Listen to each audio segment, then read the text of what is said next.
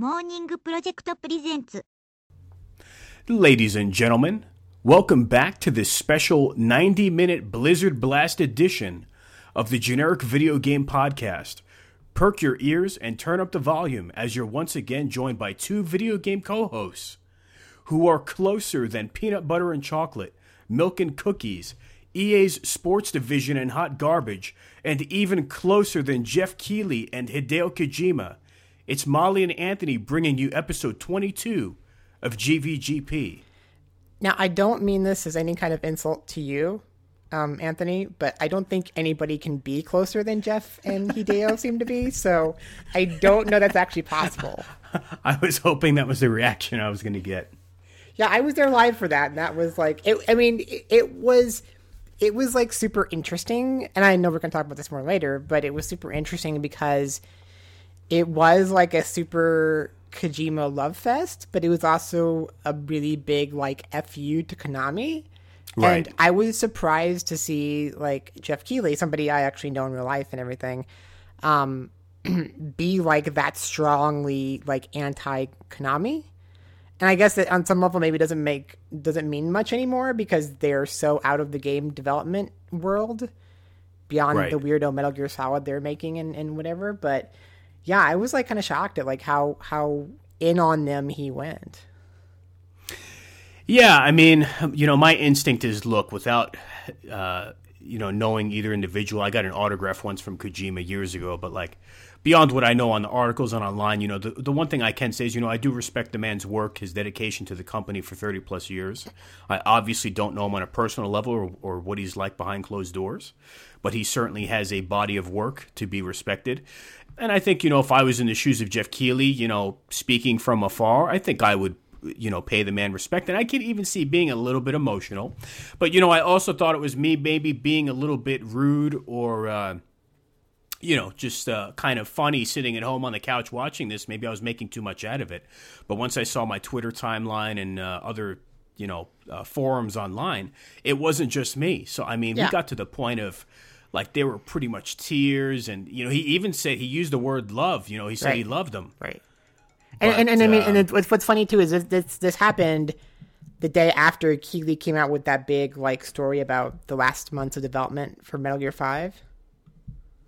Oh yes, yes, know, yes. where like he was supposedly Yes. like separated from the team completely and you know almost like literally like locked into a room and he couldn't leave there and he had to communicate what to do in the game through other people that would then talk to the team so Yeah, it said like for six months he was away in a separate spot and he had to like he used a middleman or whatever to communicate back and forth to finish the game. right Yeah. What a what a I don't know.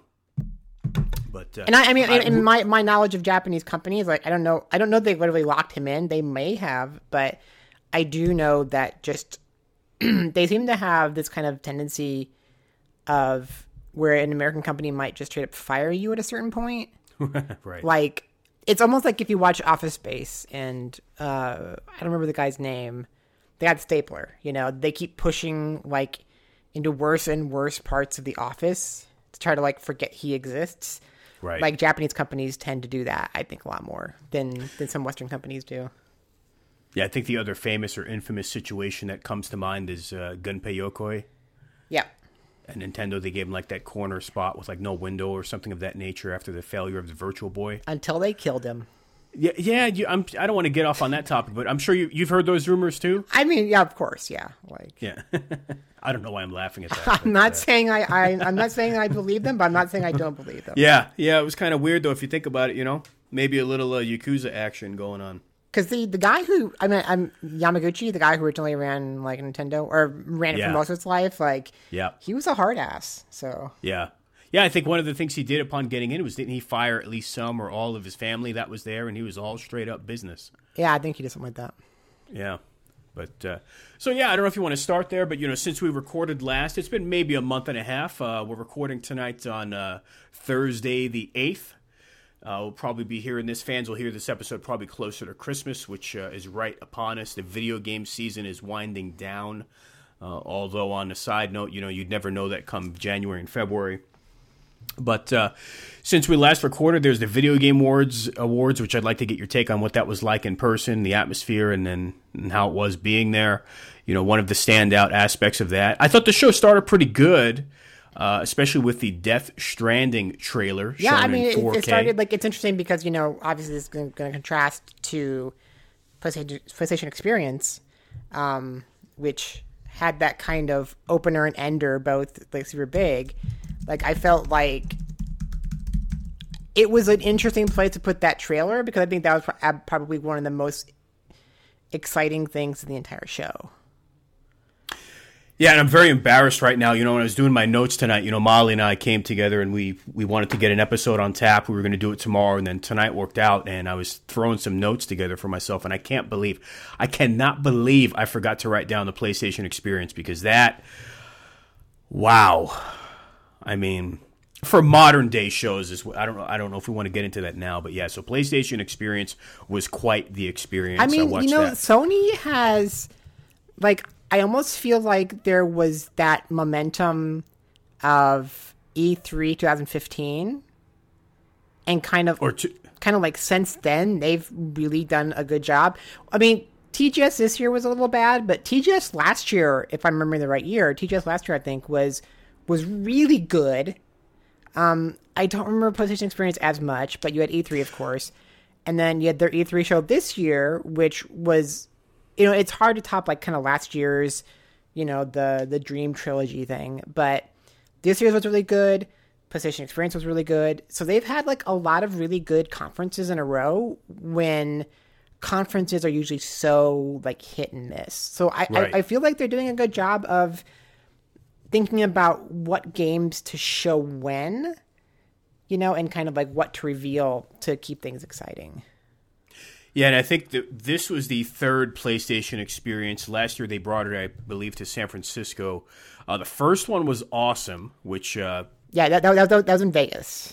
yeah, GBG uh, P alumni Neil was all, was there, and I believe you were there as well, if I'm No, not mistaken. no, uh, didn't go to the I've not. one? I've not been to any of them actually. Okay, first one was great. I wasn't crazy about last year's. This year's was like, I, I keep using this term for modern day conferences because I still feel it's really tough tough to capture with some of what we saw in the mid late '90s.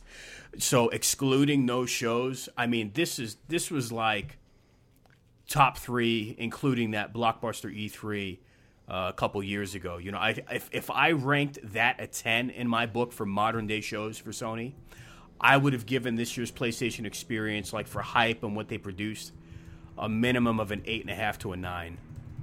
Yeah, I mean, I, I think um, I don't think it was as good as either the last two like E3 showings, um, but it was it was pretty good. And like I said, but I also Yeah. like I really liked TGS last year. Like I think last year's was a great show. Yeah, that kind of came back from the dead last year because TGS has been Yeah. rather quiet and coming Yeah. right off Gamescom, and there's so many of these shows as we've always said. But uh, yeah, other things on tap here. We can try and touch base on this uh, blast episode. Um, t- 19 plus years of development time between two games originally meant for different consoles come out seven days apart. I'm talking about Final Fantasy 15, uh, which your recently uploaded review is now live at egmnow.com. Check it out. It's a beautiful, lengthy review from Molly. And then the other game I'm speaking of, uh, The Last Guardian. So The Last Guardian is real. It is funny how it is funny how those two hit so close to each other. It's weird. Yeah. Yeah, near simultaneous. And I mean, the problem now is like all we've got now left is like Half Life Three, and then like what else is there to, Oh. you know, have that be that far off dream that you keep hoping for? I, I've got one. Um, not that I personally really care. Agent. Yeah, I, I mean that's nowhere near as big, No, but that's still so that is one of those kind of, Yeah. you know, is it ever going to return? Does it still exist? Kind of games. At this point, I'm thinking Half Life Three is just never going to happen. And Sony somehow has to announce that they have to like get it for you know for PS4, Yeah. and then they have to be the one to announce it. Yeah. but uh, yeah, and then uh, we also we've also survived another Black Friday. So we're about eh, about three weeks out removed from Black Friday. Uh, I think you and I were on the exact same page. There was only one item we really wanted this holiday season off the Black Friday deal. And that was Nightmare getting it. Uh, you know what? Would you believe I had a lucky horseshoe up where the sun don't shine? And I caught it on a Cyber Monday deal. And I'm going to make you laugh because you already know this. First of all, the Black Friday deal wasn't even Friday, it was Wednesday night, Yes, which was ridiculous. which was just all sorts of stupid. Yep. And then I caught the the Cyber Monday deal at 9 p.m. Pacific time on Sunday. And I received that product yesterday. So I got very, very lucky. I'm still in the hunt for one more as a gift. I don't know if I'm going to be able to sh- catch lightning in a bottle twice. But I, one thing we do know this year between the NES Classic and the $99 Black Friday new 3DS is that Nintendo is allergic to money. Well, so I mean, you know, I was uh, so I was sitting up Wednesday night because I had heard people saying that it might start going up, and I had done a trade in through Target recently, so I had enough credit that the, the 3DS was going to cost me like forty five dollars. Um, Wow. So I was I was committed to getting it at Target. And I was sitting there Wednesday night because my original plan, as much as I hate it, I really, really did not want to. But I was like, okay, I'll go to Target at 6 p.m. on Thanksgiving Day when they open. I'm not going to get in line. I'll just go. And if they have it, I'll get it. If they don't, I won't. But then, you know, people are saying, oh, they're starting to go up. And so they started hitting, I think, I think Walmart might have been one of the first people to get it.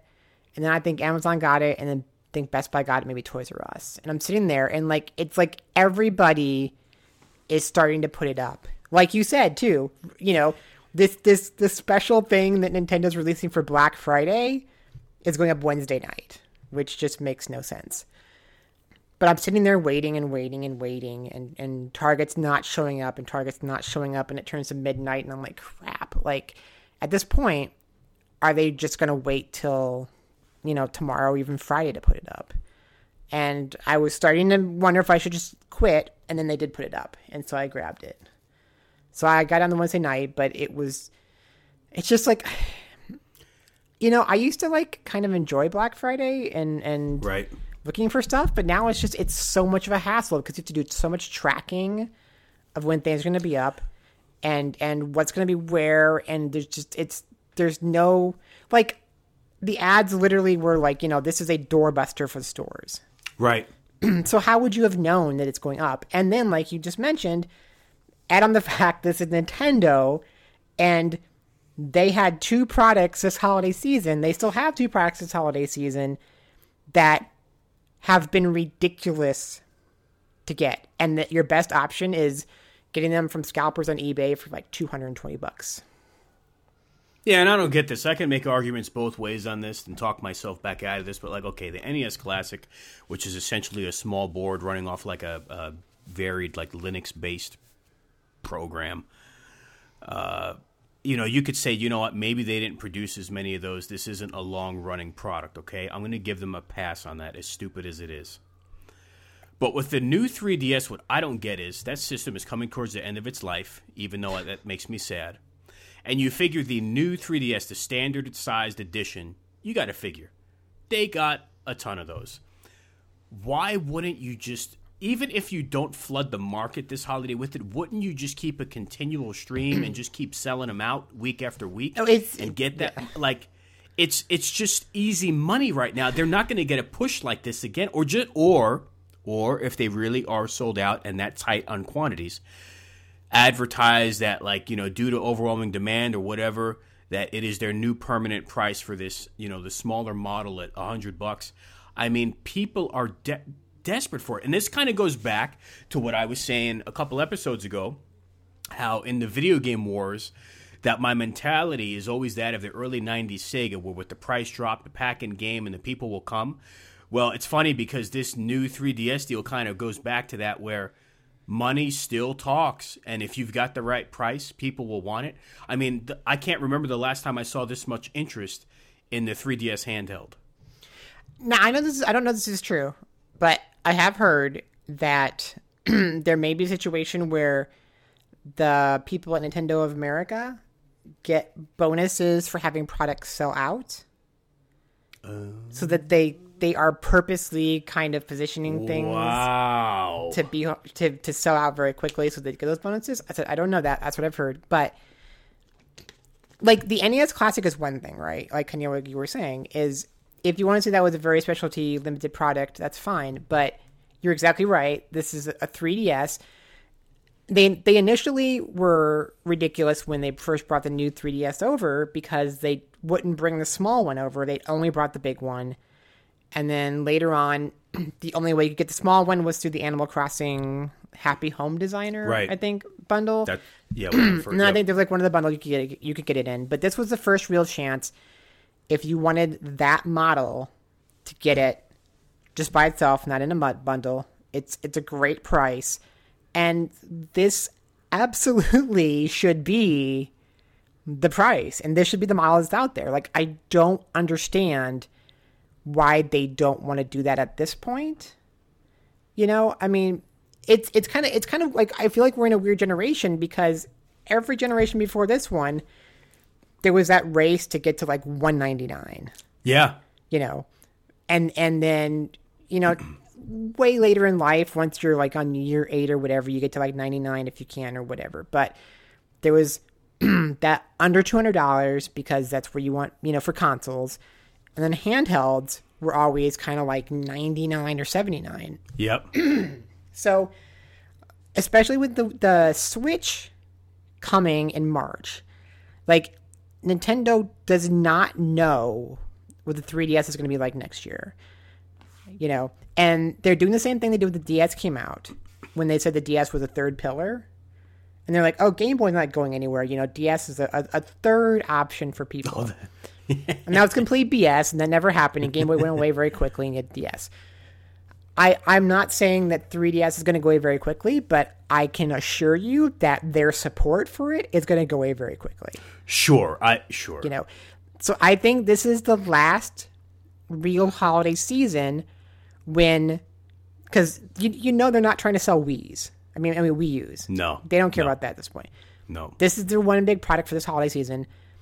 I would have put this out there, like you were saying, flood the market, have tons of these things out there, you know, get all those sales in that you can before the, the Switch comes out, and then that's where your focus is going to be. Like, I don't know why they wouldn't want to sell 3DSs at $99 if that is something they can do. Because I can assure you, Nintendo being Nintendo, they did not do this if they weren't still going to make a profit off the system. They they, they, sure, they do not yeah. do the loss leader thing. They're notorious for that. They, uh, yeah, I can't recall a time where they put a system out where like we're losing 20, 30 bucks before. Yeah, they're not Xbox or Microsoft. I mean, I, and to, to be fair, I think the one time they did that was when the 3DS first came out, and it was like grossly overpriced. it was like two twenty nine or something or 250. I think it was 250. Yeah. Yeah, and they were like just ridiculous for thinking they could ever do that and they had to like drop that i think at that point possibly while that's they, right. while That was they the were ambassador. That's yeah right. while they were ramping things up maybe at that point they might have been losing a little bit of money but for the most part they never do anything that's going to lose them money that's why the wii u is still ridiculously priced for how dead that thing is Oh, because they don't want you. Because your train of thought is that even though it's not selling hot, they don't want to take a loss on a units produced. Yeah, because it, if they're still selling any units at that price, they'd rather do that than than you know drop it Right. down so that they're selling a bunch of units and losing money on it. Yeah, I, I mean, not to stretch this out, but that, that whole ninety nine dollar debacle is a real mystery. And and if you go to like Amazon and look at the ratings, there's a lot of low ratings for the product, not because they don't like the product, it's because of two things: that Nintendo came out with this deal, and either scalpers are getting it and reselling, and then there's a lot of upset parents because I was going through reading some of it. And I don't blame them. You know, their kids were excited, or you know, they figured they could get this for their kid finally for Christmas, and and Nintendo pulled this crap again. They Yeah. do it all the time. And the last the- thing I'll s- Thing the classic edition is the fact that like I Yeah. know I know so many people who wanted that as a gift for the holidays, and that that would Yep. have been a perfect gift for the holidays. Nintendo, like it's amazing. Do you know how many companies would love to have this problem? Yeah, of one of the people, hottest people products- wanting yeah. to buy their product. Yeah. it's like Apple being like, yeah, we could sell four million iPhones, but we're gonna only release five hundred thousand just because you know. It makes no sense. The and you know I hope that you know are they going to pull the famous Nintendo card come late January and February when it's cooled down and no one cares anymore, and then they're going to get like shipments back in the store. They like to do that too Yeah. after the fact, or they did it Yeah. with Amiibo. The last thing I'll say on this topic, uh, I'm going to give a thank you. You know, the only reason I was able to keep abreast of all the new 3DS releases and being able to capitalize on it online were all of the constant updates from Cheap Ass Gamer on Twitter. Yeah, If I didn't see their updates on that, I would have never got in on that Cyber Monday deal or whatever you want to call it. So, no, yeah, I, I I follow them on Twitter. They're they're a great resource for like finding that kind of stuff. Yeah. But um, I don't know where you want to start first. Um, do, do you want to talk about the awards? Yeah, and- I mean, because and- they, they were first time wise, so we can do that. Yeah. So uh, where were you? Uh, this was just uh, this is about a week ago now.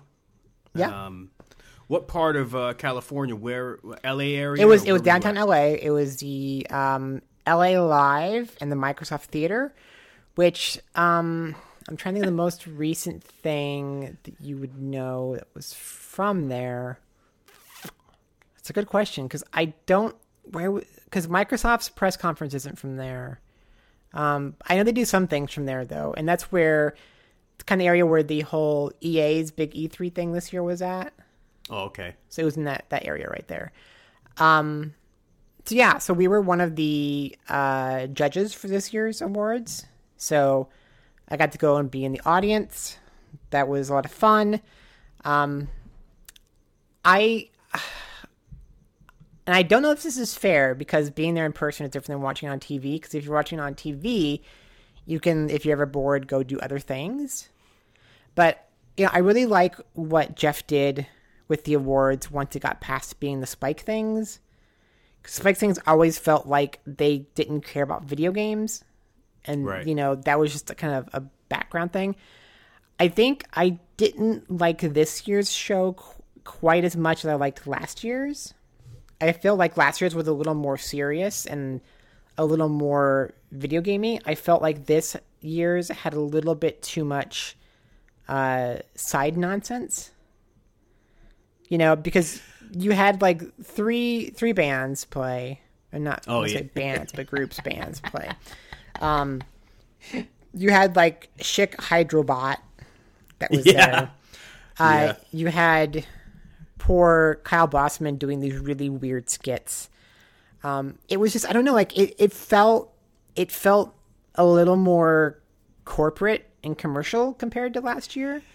And to be completely fair, you know, Geoff is putting this stuff on by himself. I give him all the credit in the That, world. yeah, that's a crazy. I can't even Yeah, imagine. I can't, I can't imagine doing it either. Like, and he needs to pay for the stuff, so I can't blame him for having to do that kind of stuff. But I'm just being honest in that I think like it felt a little more Spike TV than last you did. you you took the state. Yeah, I I have to admit, I felt it went. It reverted a little bit more back to the Spike feeling.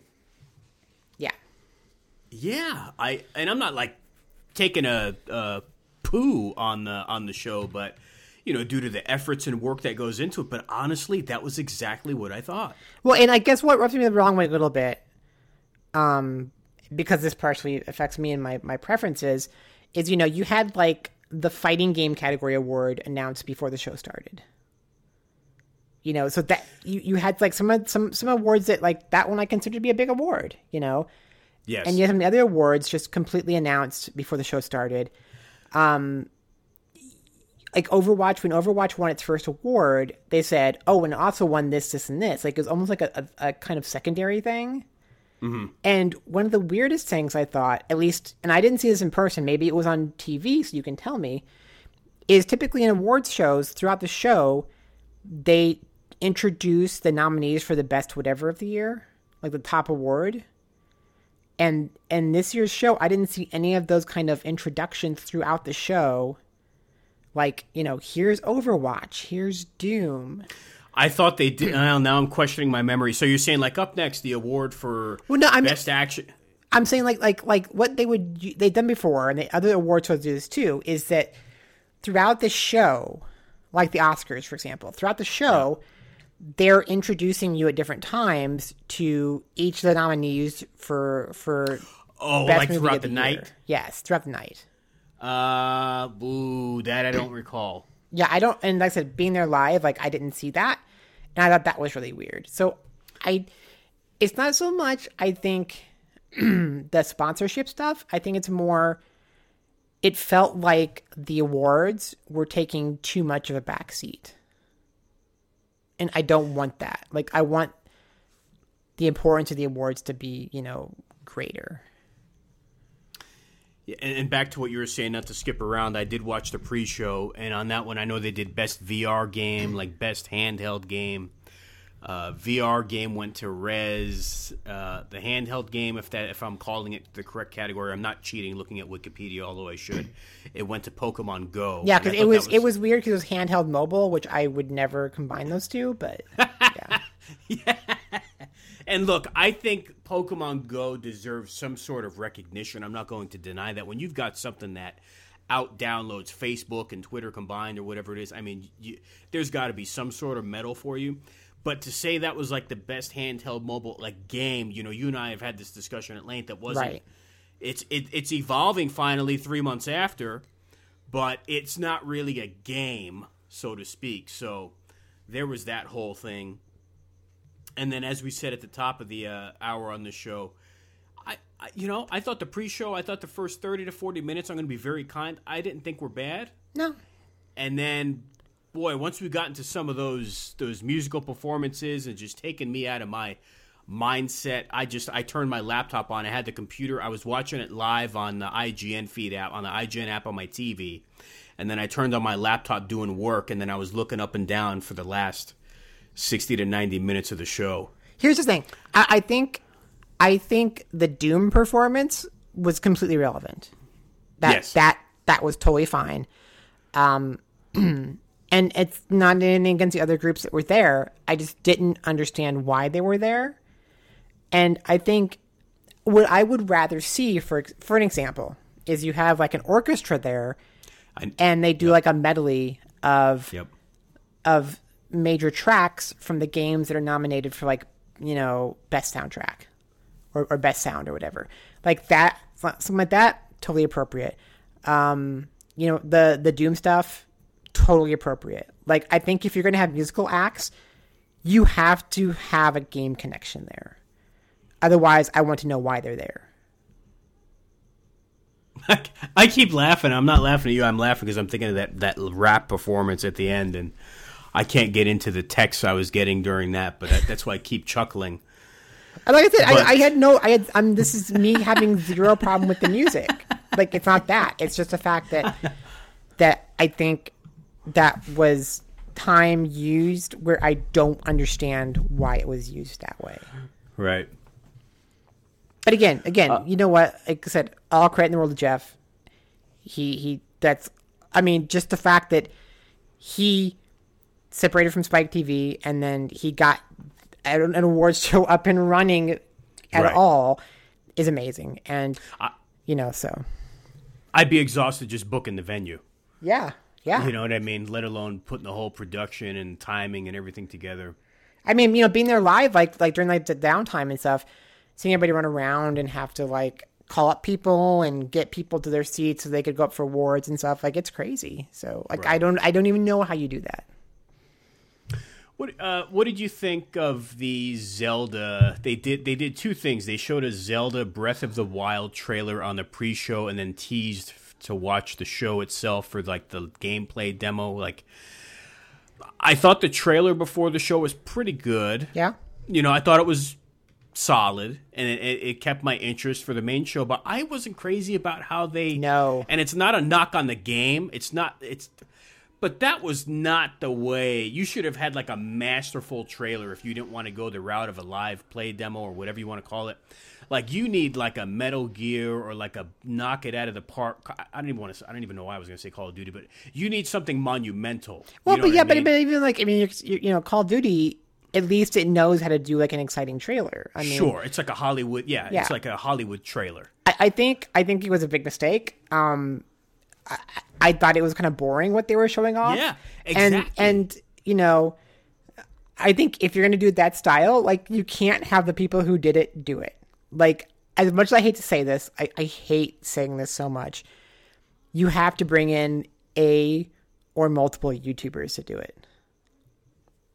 You know, Peop- yeah, people like a you know a PewDiePie or Angry Joe or whoever. Like you have to have people that, even though a lot of times it's fake, have that excitement about what they're doing. a certain energy level. Yes. Yet at the same time, it's not fake in a sense. They really do know what they're talking about, know what to look for, and how to talk to gamers. Yes, because you had people playing the game who knew the game, who were making the game, and they can't be exciting in playing it because there's nothing they're seeing for the first time. Because if we're the thing is like they made a big deal about us seeing that footage for the first time, those those sections and stuff. Right. Then you have to convey that excitement of what we're seeing to us, and because there wasn't that excitement, we like it inside. You know, you don't feel like you should be excited because there's nothing showing it. It's like to use a wrestling thing, you know, you can have the best wrestling match in the entire world, but if the crowd is dead during it, that can affect what you think of that match. oh, sure. You know, same Yeah. thing. Like there wasn't that excitement coming from the people who were playing it, so there's there's no reason for me to feel like it's exciting. It's like okay, yeah, it's new footage, you know, or maybe it is. I don't know because they're not they're not reacting to it. Now I know you love this game as an example, like Dark Souls, and I'm sure you've gone through it multiple times, and I know you still would get enjoyment and love explaining it. But like, I'm assuming you're, you know, if you sat down and did Dark Souls 25 times, and then you know you had to do something again after seeing it all day every day, and have that level of excitement the same way you did the first time through, it's I don't think it's going to be the same. Yeah, and that, I mean that, and that's the reason why the reason why Let's Plays work, if they do, is because these people are experiencing it for the first time, and you are probably watching that game, experiencing it for the first time to this person, and so you're having those reactions when things happen and and things you never kn- knew about or hadn't seen yet come up. I'm going to make a really weird statement out of nowhere with that Zelda play. They didn't have a female playing it, did they?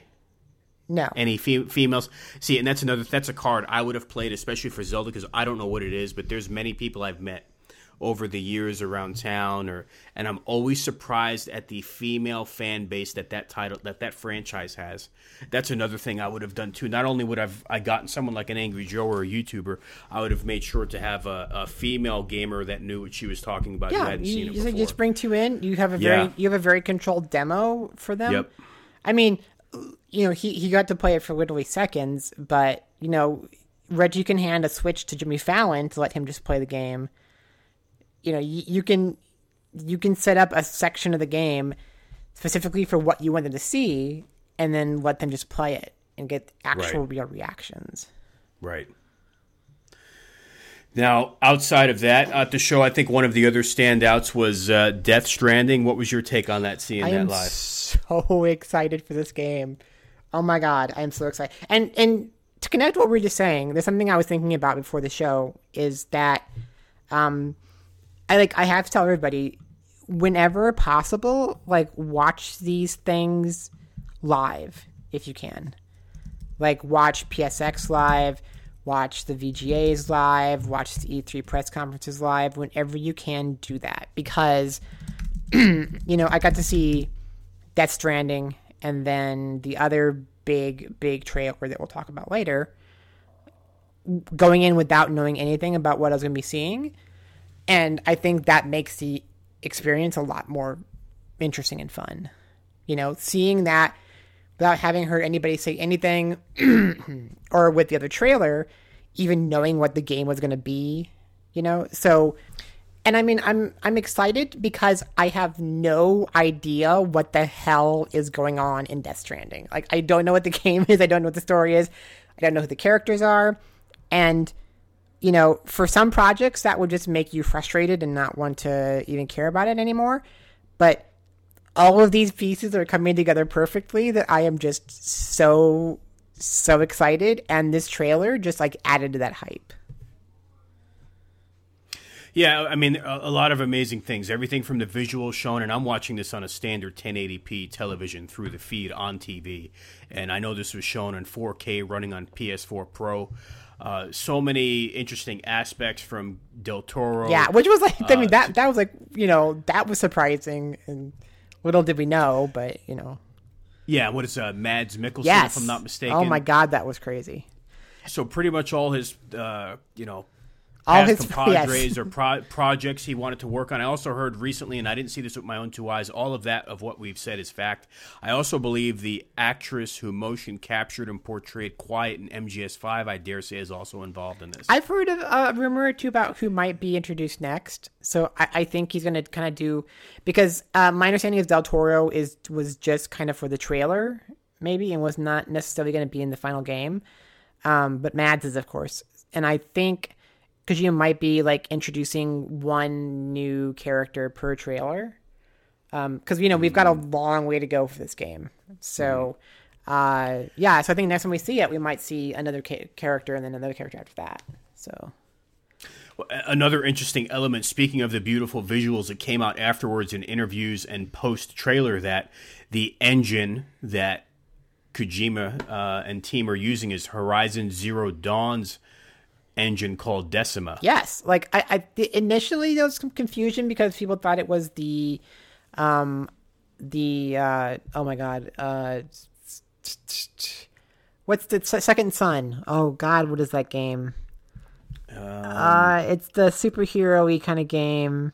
Infamous. Infamous, yeah. So people thought it was the Infamous engine at first, but yeah, it's it's actually Guerrilla Games' um engine that they're using for Horizon. So Not to be rude, and this isn't on you. I, I never thought Infamous looked that good.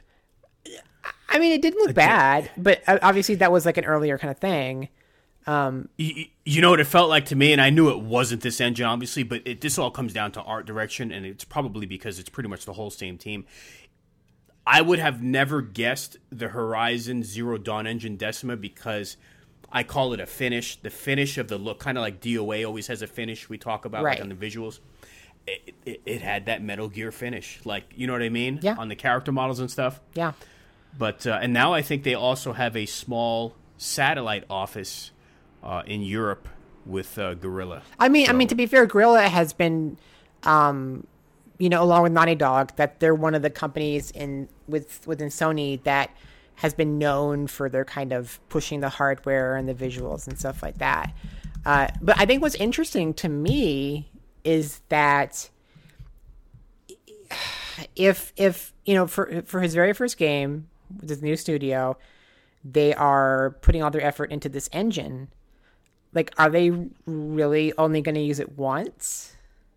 Or Oh, you know because my thinking would be this is only a ps4 engine. I mean possibly pc as well. But i have to think like the main focus is ps4 right. so th- is this kind of setting him up to then do a second game that's also ps4 exclusive? Hmm. I, I don't know. But I, I just i just feel like that if when you like if you're a sony studio using Guerrilla's engine that makes complete sense. But if you're an outside studio using Guerrilla's engine like are you really wanting to commit to a platform specific engine unless you maybe have plans Oh, I see there. what you're saying. Yeah, it's not like using the Unreal Engine where he can do an exclusive, but then still Right. branch out with what they've learned for other consoles. Hmm. But I mean, Yeah, that's it. I mean, and this is you know, I, I don't mean to rag on the Xbox here, but maybe it's getting to a point where it doesn't matter. You know that that being on the PS4 is enough because we're starting to see more and more games that are doing that. Well, and it's interesting because since August, Xbox One S has technically outsold PlayStation each month the last four months. But I have to, t- I really Except for November. This, November just came out. Oh, re- I didn't Yes. know that. I didn't know that. I, I well, okay, because I was going to say I'm not sticking up for Microsoft, but you know, after this show that Sony put on, I you know, I felt like if there was any momentum lost the last few months, this show really put them back on the map, at least in people's minds. Yeah. You know, with everything that came out. And I, and I mean, I mean to be fair, I mean, you know, Sony just announced that they're at 50 million consoles worldwide. Yes, Um, yes. they're they're still I mean worldwide install base I think is still at least 2 to 1 even with the catching up the Xbox did like I think Right. I think they were saying that Xbox in order to catch up to where PS4 is at in America, and this is I'm just this is off the top of my head. Maybe I'm completely wrong. Was that they would have to keep going sales wise with that with that difference of Xbox being first until like 2020 or something like that. Wow. So they'd have to be dominant for like the next three plus years solid. I, I said that's what I feel like I remember reading.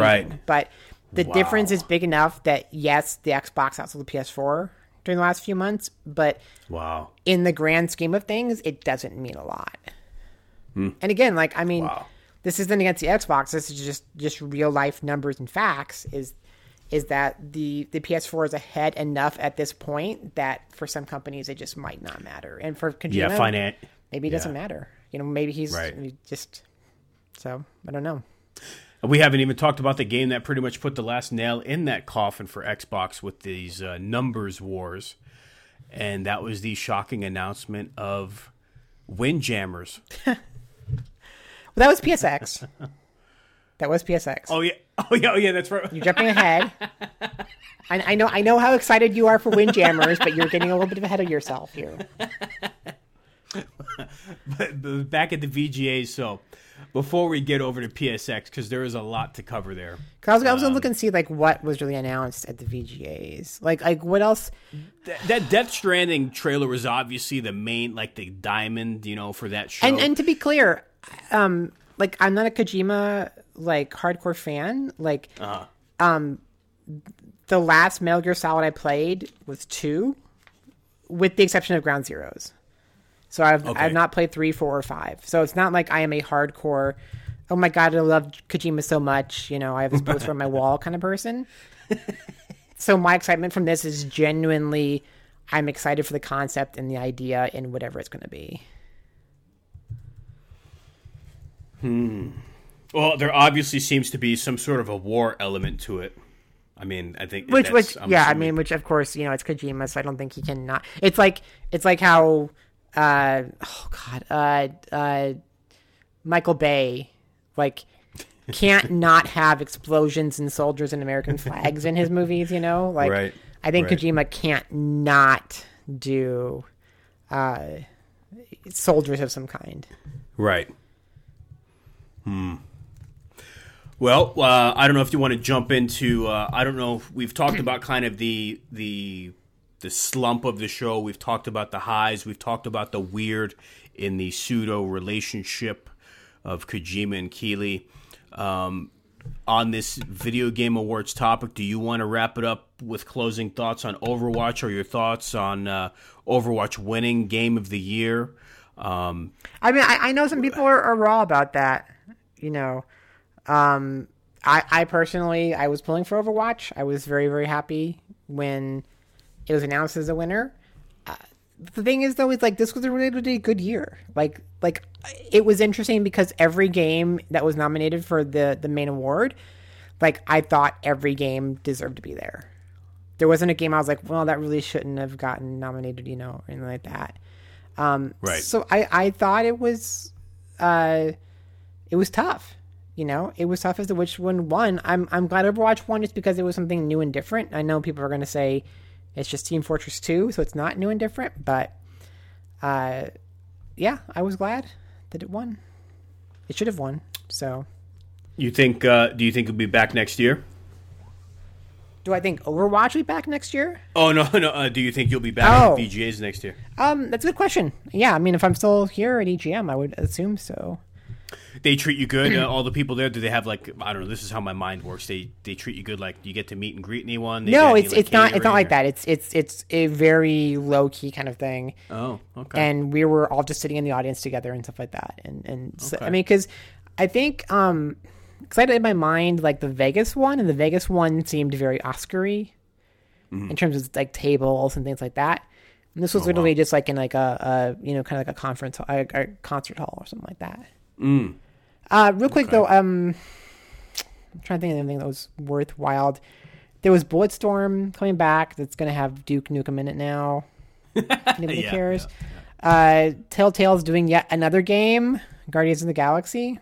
Oh, I you know I think I missed that announcement. Honestly, I must have been looking at my computer. Yeah, so they can't stop Really? doing adventure games. That that's gonna be big. That's gonna be big for. Uh, there's a game called Dauntless, which is a co-op RPG on PS. I mean, I'm sorry, on, on PC. I think they shut off more Lawbreakers. More. I'm actually excited for Prey. They shut off more Prey, and I'm Yeah. I'm kind of curious about that.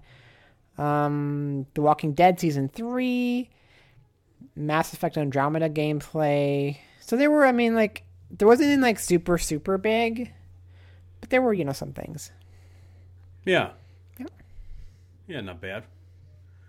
But uh, so now, I know we talked about this earlier, and I have uh, Alzheimer's. But uh, so once again, you were not present for the PlayStation experience. I was year? gonna go. Like I, I was planning on going, if nothing else, at least for the Saturdays. I could go to like Capcom Cup and stuff.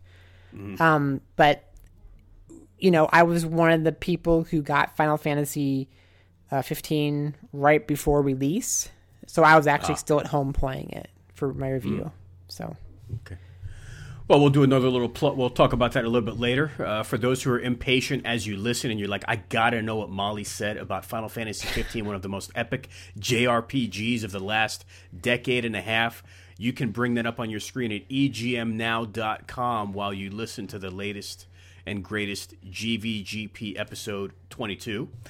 And uh, you can tweet all of your love and no hate to Molly online at Molly Penn on Twitter, M O L L I P E N, and find me at 24bit AJE with the number two and the number four. So, Final Fantasy 15 was in the house, but before we get to that PlayStation experience, I'm assuming you experienced it the same as myself and millions of others live online, possibly via Twitch. I had to wake up early on a Saturday. Yeah, I, I actually thought of you in that respect, Yes. not joking, because I know uh, you don't like to do anything before 10, 10.30 in the morning. Pretty yes, uh, like I yeah I on the weekends don't even consider anything going on with me before those hours. But um, yeah, I got up and and I wasn't sure, you know, because you just never know about these kind of things.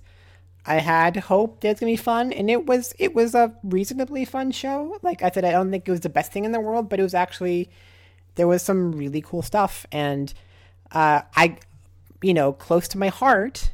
Sony actually admitted that they released a system called the PlayStation Vita.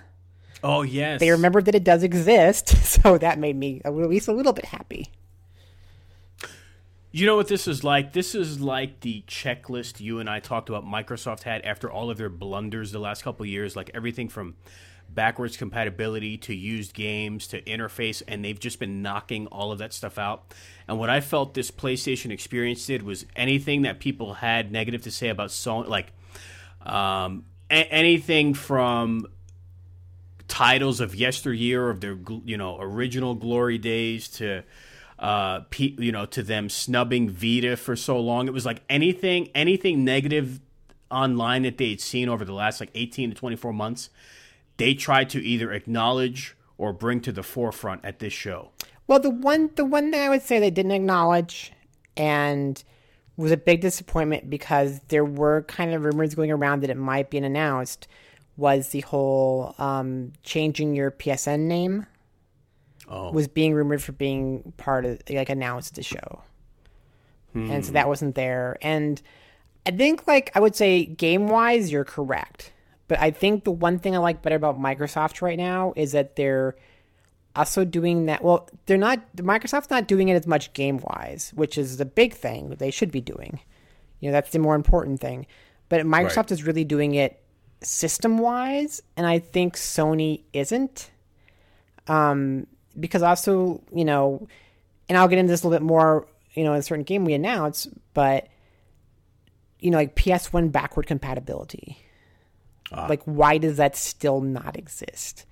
Why is that not a thing? And and especially now, I mean, I, I know it would be weird because it would feel like kind of like half-assed backward compatibility because it's not what everybody really, really wants.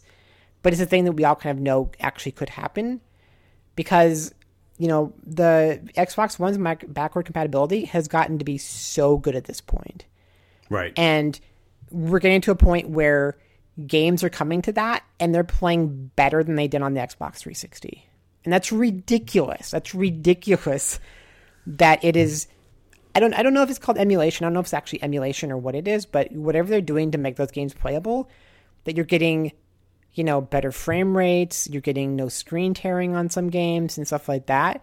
So whenever Sony announces, "Hey, we've got this PS2 game that's now playable on PS4," it's it's hard to get excited because Sony's like, "Here, here are trophies," and Microsoft's like, "Here, the game plays better now." Well, here's my problem. I would totally be on this PlayStation 4 bandwagon for PS1 and other classic titles to come over. Uh, legitimately, like this is something I would want, but the reason I never open my mouth about it and don't have a care for it right now is because I have so many purchased on my PS3, which I still have hooked up, and I would love them on my PS4, by the way. Is that the only way I would get behind this? Is if not only does Sony do that, which they should, but they go, look, it's, you know, we can read your account and similar to Microsoft, all of your PlayStation, let's just say the PlayStation 1 classics, let's start with that. All the ones you've purchased on PS3 will feed over to your PS4. Well, no, yeah, they would ha- they would have to do that. Like if they try to resell Yeah. those games, that's ridiculous. Like what they're doing with the PS2. Like I bought a lot of PS2 games digitally on the PS3, Absolutely. and to ha- now have to, it's like they're pulling the Nintendo. It's like, Yep. okay, now rebuy them, but they've got trophies now, and I'm like, I don't care about trophies. Like I just want my games that I bought. But at the least, at the very, very minimal least, at least putting like PS1 and if you bought them already, you have them on there would be something. But like we haven't even Yeah. gotten that. Right. Hmm. Well, as for uh, the show, uh, the third PlayStation experience uh, at the Anaheim Convention Center, uh, December 3rd. Um, th- there was a lot going on. Yeah? The show started off with uh, Uncharted uh, single player. I'm assuming that was DLC, not Yeah. a completely separate No, game. no. Uh, I mean, everything from that. I'm just run over some stuff and then we can go back. Everything from that to Marvel vs. Capcom 4 slash you know being called Infinite. That was a big Uh, thing. That was. I mean, it was people in their- spoiled. yeah, It was spoiled, but that was a big thing. right. Um, UMVC three going up digitally, Yeah. physical version. I think exclu- exclusive coming to GameStop in a few months. But yeah, UMVC was up uh, that day for twenty five. I didn't think that was ever coming back. Like, I mean, that's kind of like the because we, we got to the point where like they they're not selling it anymore, and you can't get the DLC anymore. So like, Right. It seemed like the rights issues were to a fact that the game just kind of was going to be gone. So that was really Right. surprising. Yeah. I mean, every uh, the gentleman that presented, I can't remember his name right now, but Sean he even Layden. had the Sean. He had the wipeout shirt on. I was I was gonna say like it, it was funny he made that joke, which was nice. Because you know he can like he had the crash T-shirt on the one year and he got in trouble. Well, what started him in trouble was he had the Vib Ribbon T-shirt on, and everybody's like, "You you can't you can't wear that in this country because that game never came out here." like that is just rubbing it in our noses. And finally, that you know did come over. Um, and then he had the crash shirt on, and then you know that whole thing. So when he came out with Wipeout, and I'm like, I'm like, oh my god, are you just like a troll? Like, are you gonna make people like mad at you? So thankfully, he addressed that and got the reveal like right away. And it's it's cool because it's it's a collection of like three of the games. It's the PS, Yeah. PS3 game, the Yep. Vita game, and then I think XL or- other one. twenty forty eight or XL, which was the most popular at the time. The real breakout one for that series, this the second one, XL, I think it was. Yeah. But yeah, all phenomenal titles. I'm very excited. I think that's summer 2017, if I'm not mistaken. Yeah, I think it's not too far. And then even that day, jumping around on PlayStation era, you know, like memories, uh, the Parappa the Rapper demo uh, hit. Yeah, I'm kind of um like uh, I love Parappa, but first of all, again going back to I have it on PS1, so and I and I bought it and then I bought it on PSP. So I don't Oh, know if I want to buy. Parappa again again. Um but as much as I love Parappa, like um Jammer Lammy is a better game. And so I kind of wish we'd gotten that at least the same time. Maybe in the future, I don't know. Maybe not to jinx. Maybe they'll do it. Maybe they'll surprise and put both on there or something. You know, obviously Parappa has the name. I'm Yes, sure that's the Parappa big. has the the That's the- brand. yeah, but the game itself, you know, it's a different different story. But um, and then uh, Patapon and Loco Roco. yeah, that's right. So- Yeah, I mean, it was just left and right, uh, one thing after another. Uh, I'm just taking a look at the list here. I already gave the big spoiler earlier, the one that the world was uh, talking about, uh, Windjammers. Yes, that was um, because it's interesting because there, I I wish I had the poll because I know there's a Twitter poll about which SNK game you'd want to see next, and so Windjammers is really exciting just because that's a game that hasn't been done, you know, previously.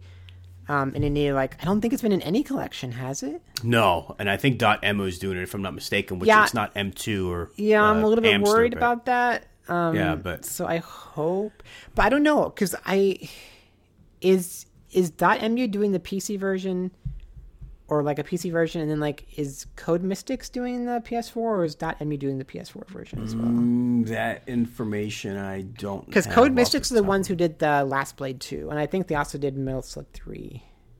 Hmm. But um, I'm a little bit worried about that, but it's exciting because it's a game that has barely been touched before, and it's Right. going to have online now and everything. It's, it's it's neat, but I hate to be a you know bitch about this, but we're getting such a weird piecemealing of Neo Geo stuff Yeah. because we have these. We have the let's put effort, quote unquote, into them games. Metal Slug 3, Last Blade 2, uh, Mark of the Wolves, Mark of the Wolves, which came out. yeah, which they that's announced, right. It's that out day today. they released it. That's Yeah, right. Mark of the Wolves and now Windjammers. Uh, so we have those, and then we have the PS2 games brought back to PS4, which we had King of Fighters 2000 as, as the first game, and then we're gonna have the Hamster arcade archives that'll give us Which are my personal favorite ones of the Neo bunch in terms Neo of the Neo Geo games. So Yeah. there's like currently three different ways for Neo Geo games to come to the PS4, and it's it's a little weird. right. But yeah, so yeah, Mark of the Wolves and Windjammers, you know, that's that's exciting. Yeah, so uh, a lot of interesting SNK news. Uh, it also is worth noting. Uh, I think it's unfair if we don't mention it. Uh, King of Fighters 14 getting that surprise update. Yeah, I texted I texted Anthony about that. Like, they got an Yeah. update to update the uh, improve the graphics. Some of the lighting and textures to an extent, giving it a little bit of a makeover. So, uh, Which, by the way, I'm of- sorry. Uh, to go back real quick, I also think didn't Sam Show Five get announced Oh. as coming as as the PS2 to PS4? Yeah, I think that came out already, and I completely ignored it. Did it? Yeah, I think it did. I think uh, as of this recording on what is it Thursday the eighth, I think yesterday or the other day, I think Japan got the arcade archives. Oh, really? uh, hamster port of the original Sam Show, which we haven't gotten yet. The last Neo Geo one we got from Arcade Archives slash Hamster was a few days ago. The original Metal Slug, which I did download. Oh, did we get that? Yeah, so Metal Slug, if you go on your U.S. PlayStation 4 account, you can get it seven ninety nine. Oh, interesting. Um, okay, Yeah, so so I so, yeah. uh, I was wrong. It's it's actually Sam Show six, not five. That's right. And you're Yeah, right. It, you you're meant. right. It did just come out. So Yeah. um, so again, an example of like so many different ways to get Neo Geo games. Right. Uh, with all of these ways, I wonder if the one that I would like to see come via emulation, and I would love the arcade archives people to do it, Pulstar. Polestar. Yep. There's a lot of we'll there's a lot of nine- good like Yeah. lesser known games that that and I think I think Arcade Archives is the best way to get those. Like I think that's Yeah. the one that's Yep. willing to do kind of the more obscure stuff. Japan has been well. I shouldn't say tormenting me because we have other ways of getting them right now. But like I see that they've got Fatal Fury recently. They got the original Samurai Shodown. One that is irking me. This is not SNK related. Please hurry. Well, two things. Please hurry up and get us Atomic Robo Kid, which came out like three months ago, and please get us um, Darius. Yes, yeah. I don't know what the timing issue on that is, but yeah. There- There's so many of these arcade archives games I want to I want to get. Like I, I wish they were just a little bit cheaper. Like what are, uh, what are we paying right now? Eight. Yeah, eight. I kind of I kind of Yeah. wish they were five. yeah. No, I know.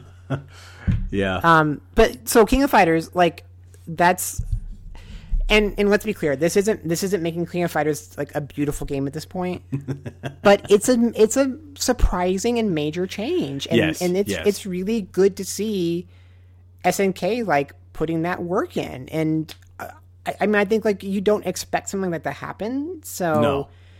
you know, it's not nothing but kudos to them for releasing it. I haven't had a chance to look at it live yet. I've seen the comparison screenshots.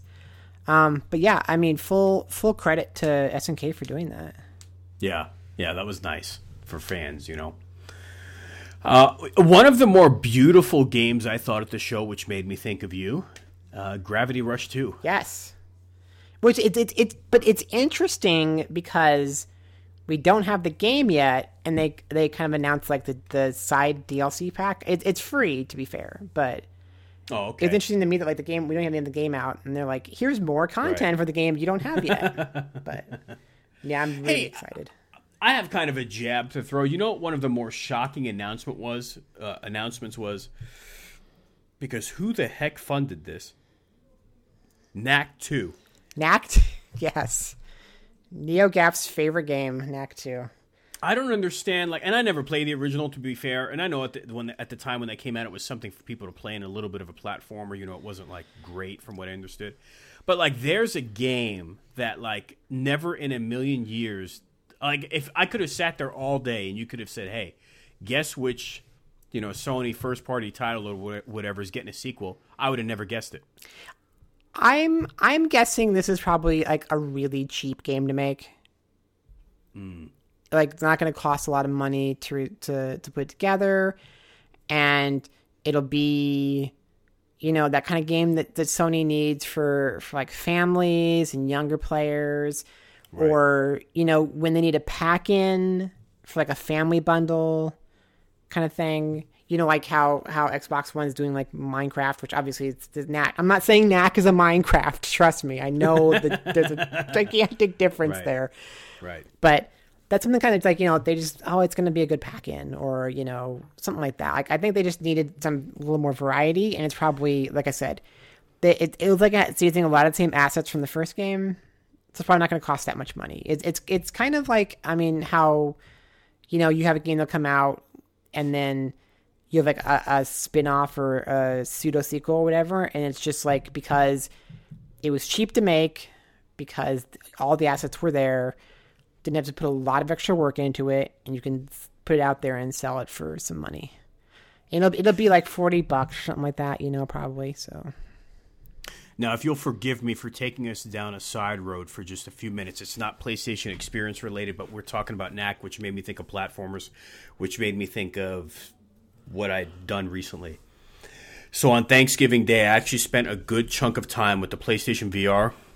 oh, Uh, firsthand, this is more than just a demo over the summer at Best Buy. I probably put in at least two hours on Thanksgiving Day, and I ha- so two things mainly.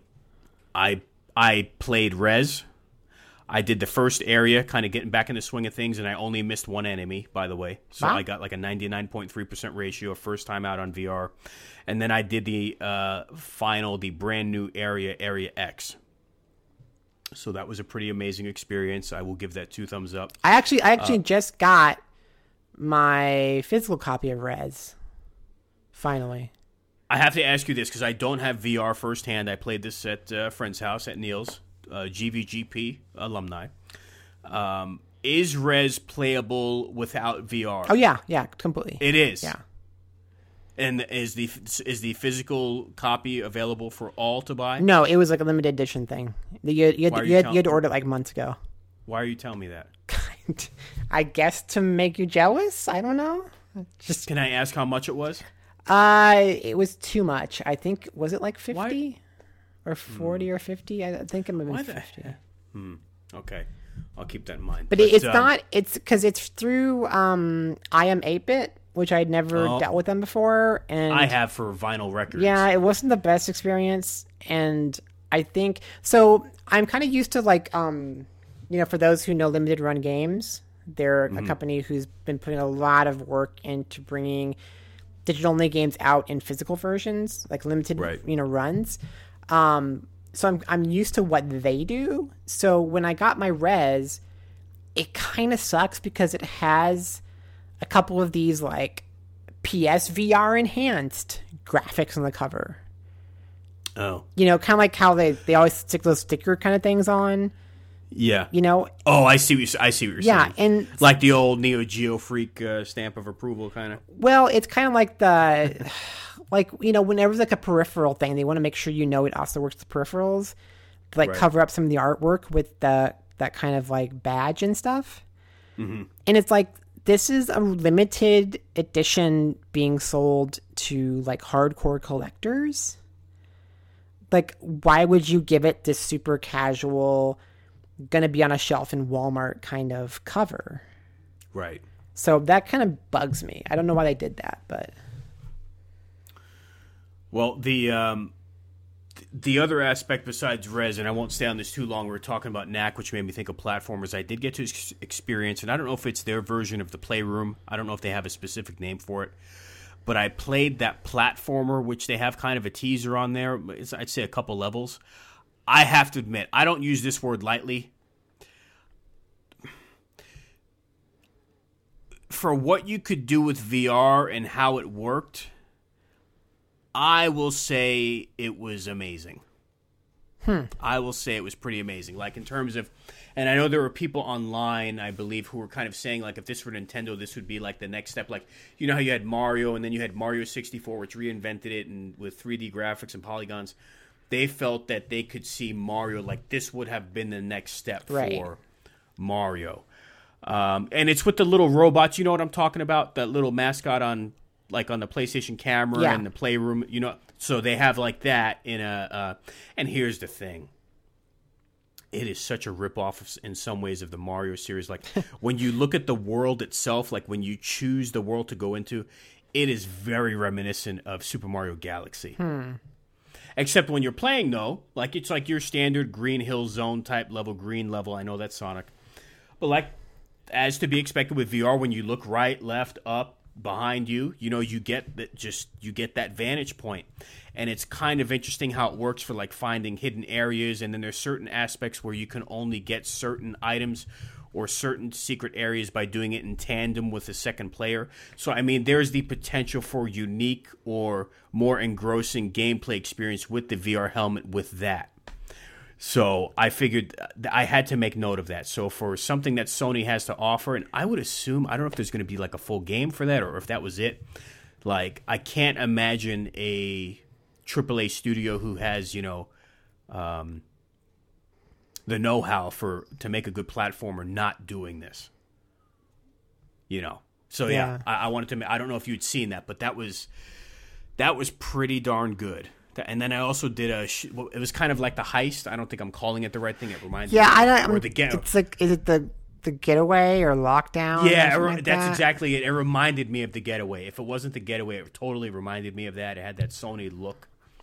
And I got to do like the shooting gallery type segment and stuff where each respective move controller was like your right and left hand. And then upon looking down, you see your hands and gloves. Right hand to pick up weapon, pistol, left hand to pick up the cartridge and reload. Uh, that was very well done. So I got I got some pretty good experiences with uh, PlayStation VR a couple weeks. It's funny because I, I literally this week just um brought it home so my wife could try it. Oh, okay. So she tried it for the first time, and like it was so funny because she was completely blown away by the demo disc's main menu. Like just that alone, Oh, like yeah. like freaked her out. Yeah. And then she did like the underwater thing.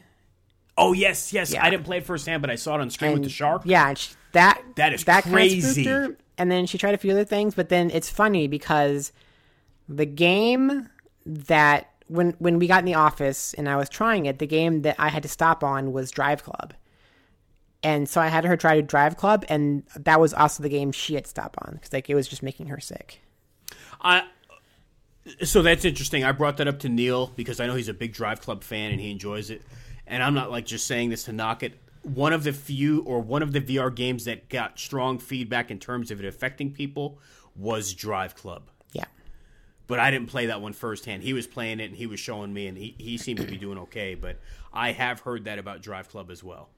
Yeah, I mean, for me, it was when I crashed. Like that just made it so I couldn't play anymore. Um, but her, it was just like kind of driving around, you know, and she was doing okay up to that. But then that game, for some reason, just set her off. So Oh, and I did the Resident Evil 7 Ah. demo. I did the Resident Evil 7 demo.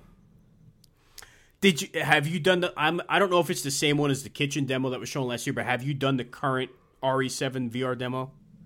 I did kitchen. Okay. but I've Well, I'm gonna I, did I did a, so- I did a tiny bit when when they first um when they first revealed RE7 at E3 Mm-hmm. this year. Right after that was it it was this year. Was it this year? I'm so getting so confused now. Uh, last year, I think was Kitchen because then you made mention this year about something how it was the demo you had seen or it was called Kitchen at the time before it was called Resident Evil Seven, something like that.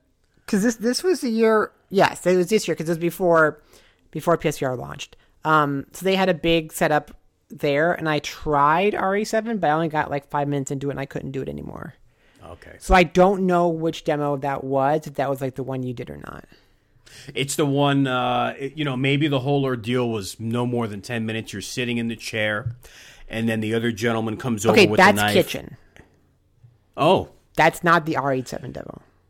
okay. That is very specifically kitchen. That is so previously when so when Capcom first started showing this game off, they never said it was RE, you know, Resident Evil at all.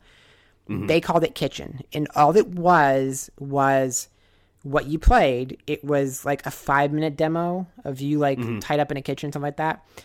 And the interesting thing was is that they never showed video of it.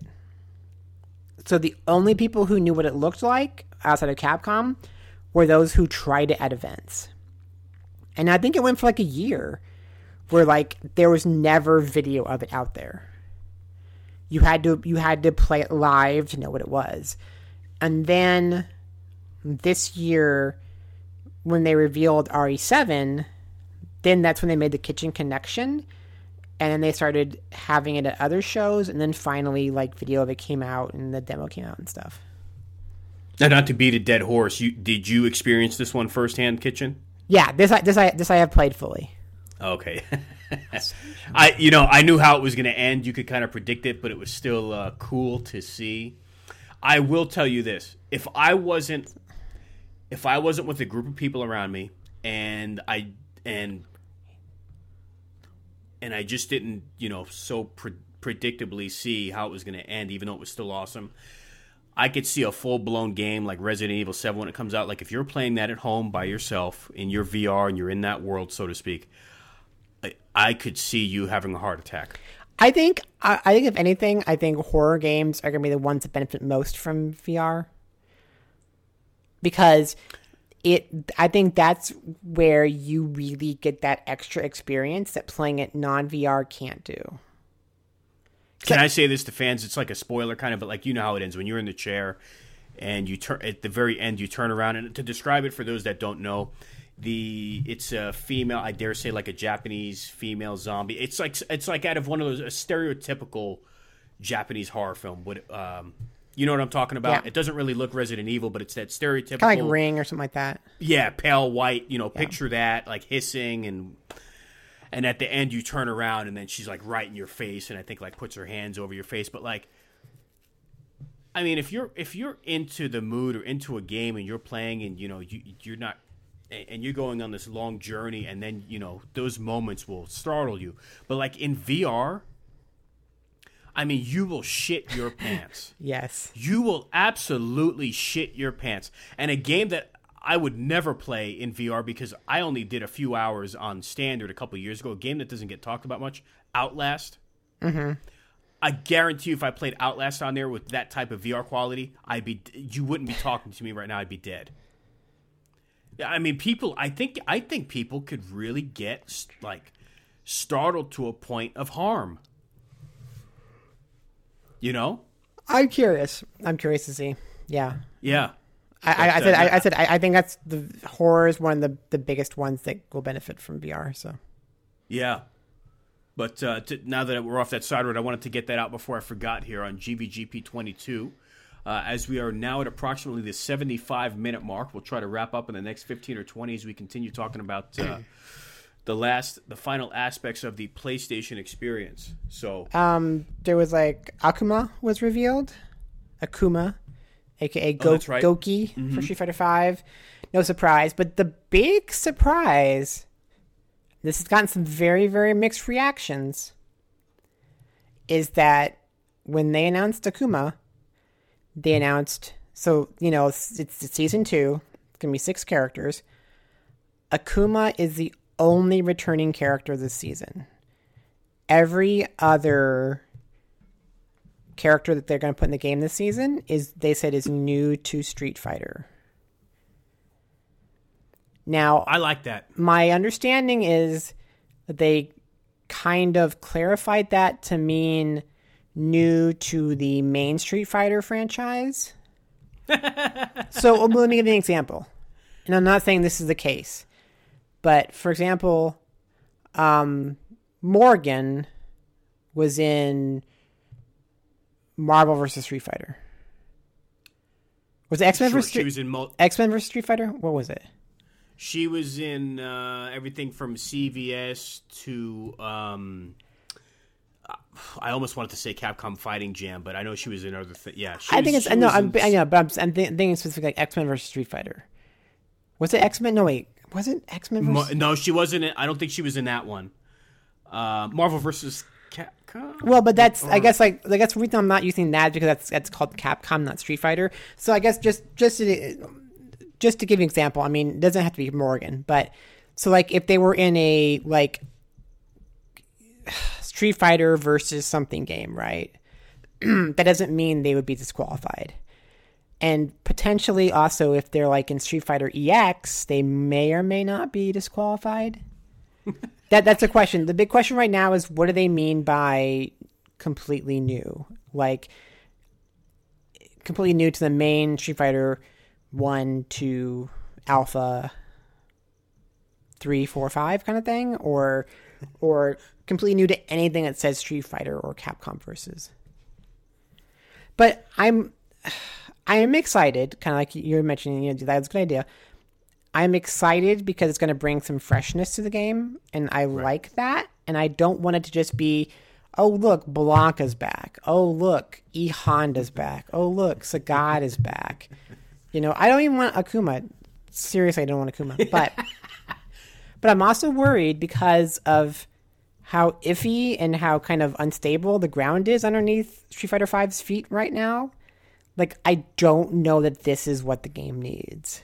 As much as I would hate to see it, maybe it does need okay, here's Akuma and Sagat and Sakura and all those characters you love so much in season two, you know, to bring more people in. That's why I'm kind of worried about it. I don't know. What I think they need to do, and this goes against the whole theory of the one SF5 release only, no updates, everything is done online. And then I, on a side note, I thought I saw something where they said they plan to support the game through 2020 or something crazy like that. Yeah, like whether five that's years. to be whether that's to be believed or not. I think to get people, everyone needs to get on the same page, and they need to release another disc. Like, let's be realistic. Let's say spring. You know, you've got your early adopters like us who are going to buy add-on packs and all that stuff. But to get new people, and so there's less confusion, and then when they pop the disc in, they don't have to go through a whole store of 87 items. They need to get a disc out complete with all the content, like call it a season, like SF5 season season two complete or SF5 complete 2017, whatever you want to call it. And they need it where when you pop that disc in, everyone's got everything. I've got no problem with that. I mean, because the thing is, is I think when I think one version, that means if I bought the original disc, for example, that it would work for the rest of the game's existence. Mm-hmm. Like that's mm-hmm. all they need to promise, and as long as they keep that promise, I've got no problem with them every year having a, you know, 2017 version, 2018 version, or you know, season one complete, season two complete, whatever like Right. that. Like I've got no problem with that. I I don't think anybody I mean, I guess the the argument is then why I should just waited a year and bought it. But I think the hardcore players, I think I would like to think the hardcore players a aren't going to care because they've gotten a year of gameplay. Right, they have of to. That, it's, it's an experience in your life, not to get sound cheesy. Like the difference between me, the difference betw- between someone buying a 3ds right now for 100 bucks and you and I spending 250 five years ago is we had five years of 3ds. Right. And I would also like to believe that Street Fighter Five players want more players to be here. Exactly. you know, to to ensure the life of this game and to ensure it continuing to updates and stuff like that, and to just to have people online to fight against. So I would be I would be surprised and disappointed if if current owners would be that mad if a you know season one complete disc came out. Yeah, definitely. As I- long as as long as the version I have right now is is still completely the the version I need for the entire rest of the game. Right. Yeah, very interesting. And then the the Capcom uh, news doesn't start there. I think we talked about it a little. You had Marvel vs. Capcom Infinite. I'm hoping they take a different approach with that and just everything's in there out of the box. Well, it's or- um it's it's two v two though, which is really surprising. oh, I didn't. Ca- you know what? I saw the first footage, and you know that didn't even click with me. And I think they were saying that it's kind of like um you don't call in supports. So it's weirdly sounding very Street Fighter cross Tekken-y. I don't know. Wow. I'm really I'm curious. Like I I don't know what to think about it right now, Wow. but we'll see. Hmm. Uh, let's see. We've covered a lot. Uh, there's uh, two two Yakuza games, two new Yakuza titles are coming west. yeah, the Song of Life and Kiwami. Kiwami and then part six. Yeah. I, I love Yakuza. I got nothing against it. Um, I- I'm happy for Yakuza fans. I, I got nothing against it. I I put a lot of time into three and four in particular. Great experiences. Um, it's just too much too, too much going on for me right now in general in gaming. Um, but I am interested to see what other people who are more hardcore Yakuza fans than I. You know, I picked up every one up through. Uh, um, the zombie one, which the name is escaping me right now. So you know, I've I've been there with the series, but it's just there's so much stuff coming, Molly. I mean, No, uh, I, I, and I, I know, I know how you feel, and that's kind of why I'm not so into this. But let me, let me do ask the listeners if anybody out there, listener wise, um, if we have any like hardcore Yakuza fans. I know we've got one Usagi. Okay. I know we got one. So I'll at least ask him, and then potentially anybody else out out there. If I'm only going to play one Yakuza game, which one do I play? And the one I own, well, I think I own more because of like really cheap sales or getting them free or something. But the one physical copy I know I for sure own is Yakuza 2 on PS2, which I wanted to play because that took place in Osaka and that's where I lived. So I was really excited to play that one. Um, and I don't know if there's a Yakuza 2 remake. Uh, ooh, I was going to be quick to say no, but I thought there might have been some weird Wii remaster or Wii something odd, and I don't know if Sony got one in Japan. There was an odd tweaking of one of those, but I, I don't have the facts in Yeah, front. I don't know. So, so I said, if anybody listening is a Yakuza fan, if I'm going to play one and only one, which one do I play? That's what I want to know. Without me being the master of this series, I'll leave that up to the fans. Off the top of my head, I would have said three or four. That would have probably been my gut uh, knee jerk reaction. I think I might have. Uh, I think I feel I've, I've won physically on PS3 too. But at this point, I'll try to just play PS4 probably. Yeah. Yeah, and the name just hit me. I think it was Dead Souls. That was the Yes, I think- I zombie think based one one. yeah. But that series is so I don't want to say confusing or convoluted. That's unfair. But there's so much to that series. Like we never got like those Black Panther or Panther versions Right. on PSP years ago. We never. We've yet to get the ones that harken back Yeah, that's what I was really Ed- interested in. Yeah, it was like the kind Edo of, period. They've done at Yeah. least two of those. Uh, but yeah, so but more Yakuza love coming. Um, I'm just looking at the whole list of stuff here. If there's anything worthy of talking about, we've got uh, Ace Combat Seven coming with VR. And I'm glad to see it still looks like it has a wacky Japanese storyline, which I was afraid they were going to be like, no, we need to make this more westernized. so I was really glad to see that.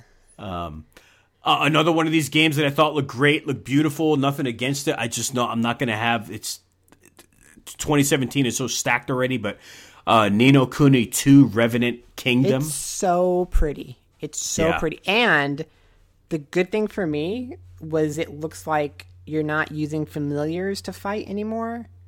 It's more like old school RPG battles, which makes me way happy because it was way too like Pokemon-y to me for the first one. So we'll blast through a couple of these other ones. I think this is worth. Uh, this is more for the warning a huge podcast uh, followers. I think we got to make mention of this. While I'm not the expert, uh, Dot Emu, who we mentioned earlier, is bringing Ys Origin to PS4 and Vita. Yeah, So uh, that's exciting. These hopefully, fans, hopefully exciting. yeah, yep. Uh, Tecmo showing off a little bit more in Nioh, which should only be a couple months away. Really excited for that. Looks good. Got Uh, my and then more, in it. So uh, more Vita and PS4 love for you. Danganronpa V3 Killing Harmony. I need to go back and finish part two. But that's yes, that's that's that's good to see. I mean, I mean, Yeah. I mean, we knew it was coming. There was no way it was not coming. But Yep. Uh, and then one that's atop my list with a March 7th official release date. I know this. NieR Automata. I'm excited for that. Looks a lot like Bayonetta with a little bit more sci-fi Ghost in the Yep, Shell that's mixed why in. I'm excited for it because and Bayonetta. I'm not, I'm not what I what I am not excited about is my wallet, and I haven't done the pre-order, and I still haven't convinced myself. But the exclusive limited edition, the black box edition, at Square Enix Online. Do you remember when like quarter one was when you took a break from games because there were no games coming out? Absolutely, I wish that was back. It's getting ridiculous. I wish some of this stuff would be more summer because summer's like June and July are still usually dead. Yeah, but okay, you say that now, but just wait because it's not going to be much longer. Then summer's going to be packed too. Yeah. Like I can't believe just I mean I feel like it's like the last two years that all of a sudden Yeah. like Q one is this big release window for games. It's brutal, and I still blame. I don't know if this is antiquated in thought, but I still blame all that on Call of Duty and Battlefield Yeah, because nobody wants. Everyone wants to stay away from those juggernauts in the fall, and so they push out the first quarter. yeah. Um, I, But, thought I thought it um, was like, interesting. Uh, another thing was that they announced, "Oh, Let It Die" is out. Now- Yeah, those. Yeah. Um, I I have not downloaded that yet. I got a buddy either. who has. Uh, what I, I hate to be like this. What turned me off of it was I didn't realize it was online only, and then there's like all these like Free to play. It is free. Yeah. Yeah, you know, but yeah. So I'm, I'm not saying I'm not going to free is the best price, but I'm not in a rush right now because I was an idiot and I was in such Suda 51 mode. I'm like, oh my god, they're giving away his next effort for free. But then I'm like, wait a minute, I knew there was a catch. So I'm I'm one of those I'm one of those sick in the muds who's still mad that it's not Lily Bergamo that Lily Bergamo became uh Let It Die. So Um, but yeah, I mean, I'm looking here. Uh, the only thing I'm really leaving out is some sports stuff. Gran Turismo Sport should get a shout out though. That's going to have everything from 4K and probably VR support. I thought it looked amazing. I'm going to say something I think I'm going to get flack on. Um, not from our warning type listeners, but some more of the casuals. I got to tell you something. I think Forza is a respectable series. The titles look great. I'm not going to say they're bad, but for the first time in my life, I bought Forza Horizon 3 a couple months ago as Gran Turismo Sport got delayed. I don't know what it is. I don't know if it's my imagination, and I'm going to use that word, the finish on the game. There's a finish that Gran Turismo has versus other racers. Not saying it's better, it's just my opinion. I don't know what it is, but every time I look at a new Gran Turismo, in terms of realism, I always think I always think it looks superior to its rivals. And I well felt to the be fair though, I mean saw- the Horizon's a more like arcadey version of It is. No, and here's the thing. You're right. But the reviews that thing got and the raving and how much people loved it, that's why I'm being so nitpicky. So, Yeah. But yeah, GT Sport looked good. And then, um, you know, there was what I think they showed a little bit more Persona 5. We're looking at April on that. No, no, they didn't. And I know that because people were really mad about that. I'm looking at a list here, so maybe I'm talking And then they got butt, so- really mad at me for saying there was no reason to get really mad about that. So wait, so they did not show any of that? They have not shown Persona 5 at any American Maybe- press conference. so let me correct myself. Is it possible it was like on the floor or whatever the next day? Uh, I be what it think no. I think what happened was Atlus released videos online at the same time as PSX Okay. happened, Yes. Okay. I'm sorry. Yeah. but no, So- they did not show it. I thought I read a fact that it has 50% more dialogue than P4. Um, that's Yes, good. Some yeah, something along those lines. I mean, I don't, I don't know if we ever mentioned this, but I mean, uh, did we mention the, the fact that the game got delayed, but we're now getting Japanese voices? Uh I'm aware of that. Maybe we didn't Which say that on recording. That's crazy, given like Atlus's way of handling things. yeah. So, Yeah, that's coming early April. But uh, before we wind up here, we'll try and close out. Uh, let me see what we got left on tap here. We are currently, right now, literally at the 90 minute mark for GVGP episode 22. Uh, we've covered everything from the VGAs to the PlayStation Experience. Well, there is one check- game we didn't talk about. Uh, does is it does it have the number 15 in it? No, no. I mean from it- I mean from PSX. Oh, oh my God! How'd I forget? Oh my God! Do you want? Let's. We could. What we could do is we could end the special edition of GVGP twenty two on this. We have more to talk about. We can do that on another episode in the near future. Let me get these plugs out, and we will end with the biggie. Uh, so don't forget, uh, check us out at radio.morningproject.com. Don't forget to hit subscribe on iTunes. We love those reviews. Five stars are the best.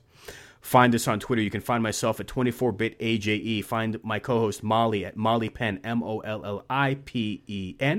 The official Twitter of EGM. That's at EGM now. That's E-G-M-N-O-W. Find the official Morning Radio Project feed on Twitter at Morn Radio. M O R N R A D I O. And one last plug, and one last time, check out that big gargantuan Final Fantasy 15 review at EGMNow.com. Let me ask you, uh, how how far in the game are you? Uh, 90 minutes. Okay, so so then yeah, I would rather talk about that next time. Yeah, and you told you told me you were honest with me. You said the first couple hours was hot garbage, and then it picks up. I, some people like the first couple hours, but I I absolutely thought it was hard garbage. For me, uh, what I'm going to say about it, which has nothing really to do with the quality of the game, with where my mind has been lately and so much stuff going on in my life, I was just happy to sit down and escape. So I think you could have taken me anywhere, and I would have been happy to be where I was. So that was a great boy band road trip I started a couple weeks ago. I was happy to be anywhere outside the scope of my four walls. The problem now though is that now that Square's like uh, Square Enix is like, yeah, we're gonna fix the game and Yeah, I saw your tweet. It was very interesting. it. It was very interesting. So like I almost like don't because I was, I was gonna say it'd be good for us to do the podcast next time about Final Fantasy 15. That way, our listeners can have gotten a chance to play it, maybe. But I'm almost I'm almost kind of like we- I don't know if I would recommend people playing it yet. Hmm. Well, we can do this because usually we have a habit of recording every four or five weeks. I'll do my best to. I'm going to make a promise to put. out- I'm going to be realistic. I'm going to try to get at least four to six plus hours in. I'm going to get a chunk in. I'm not going to lie and say I'm going to go through it in the next month because that's not going to happen. But I will put some serious time into it. So maybe we can do a little chunk of our next show talking about FF15 a bit. Yeah.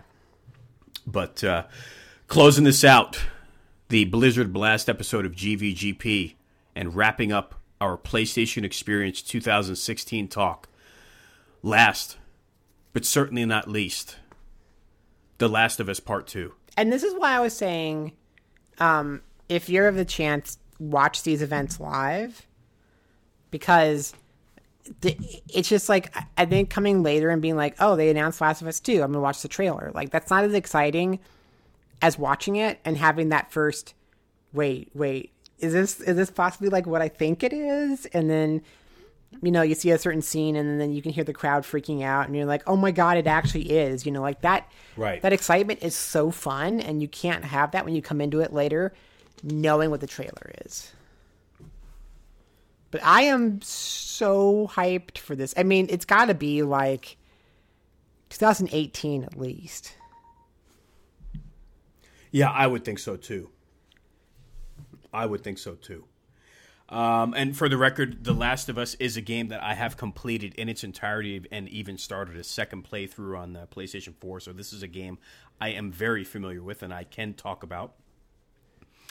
Um, I loved it. I thought it was a great experience. Like what I, you know, we get back into this topic of what a video game is, and that opinion differs. Are we more movie than games now? Let me say this: The Last of Us, for what it was, was one of the more memorable games of all time that I played, and, and definitely in recent memory. I thought when that game came out, I think it was 2013, June 2013, if my memory is correct. Uh, that- yeah, I think so. And that was collecting, racking up all of the Game of the Year awards. I gave that my Game of the Year that year, and I thought it deserved it. I mean, it was a great title. I thought it, I thought it pushed the horror genre, if you want to call it that, forward. It was the right step since Resident Evil and Silent Hill, since all of those trendsetters. Uh, the Last of Us was a great title. I thought the acting, I thought the acting in that game was fantastic. I thought it was better than most of what I'd seen in Hollywood that year. Like, it really captivated me. Um, and there's a term I'm going to use from an old warning uh, co-host from Casey Loe.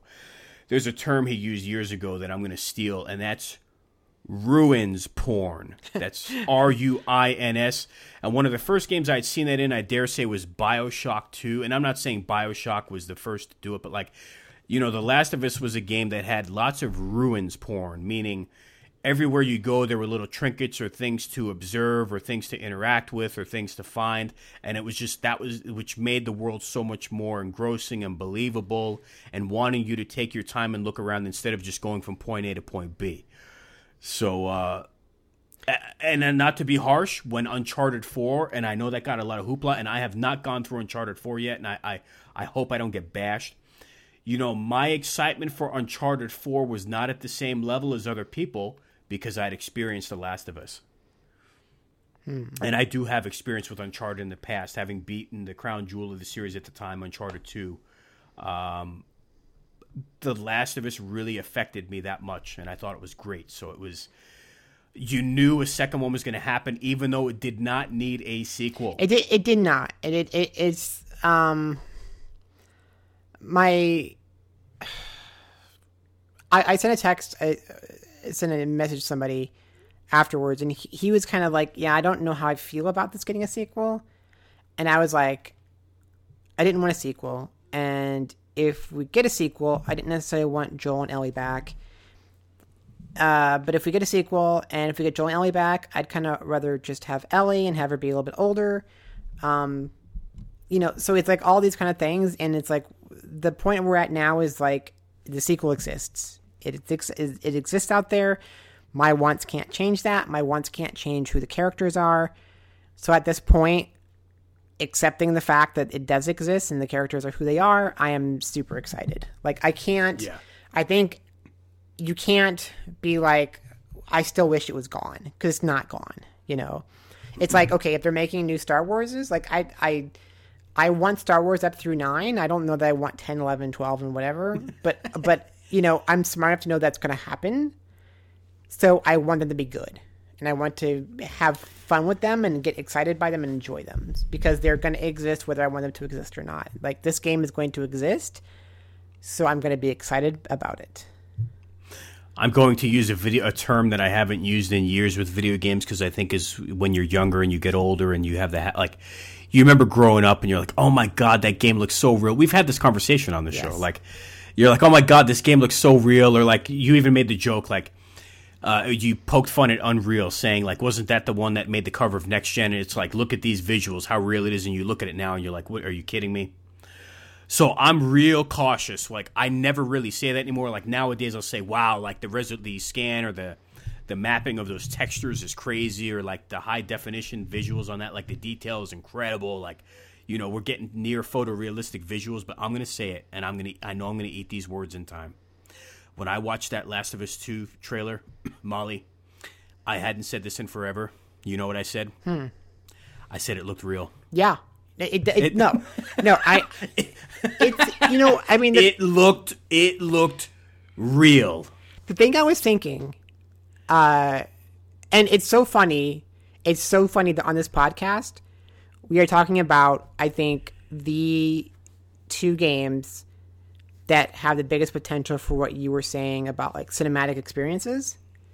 We have Death Stranding and we have Last of Us 2. We have, you know, Kojima and Naughty Dog. I think those are, you know, equivocally the two companies at the absolute pinnacle of cinematic experience gaming. So like in this in the span of, you know, just 2 days, the two biggest potential examples of that both had trailers they showed off. Yeah. Um, but when when I was watching the Death Stranding trailer, like it looks really good. It looks really good, and and when you see like Mads' face and stuff like that, it's awesome. Yeah, yes. But yes. you still you're still kind of like, yeah, it's a video game. You know, your brain is still saying that. But the interesting part was when watching that Last of Us 2 trailer, like, your brain, at least mine, stopped thinking it's a video game. And it became more like I'm watching like a movie clip kind of thing. Like you you get over I think when games are successful in this, you get over that you're looking at it as a game and your brain keeps seeing the gameness of it, you know?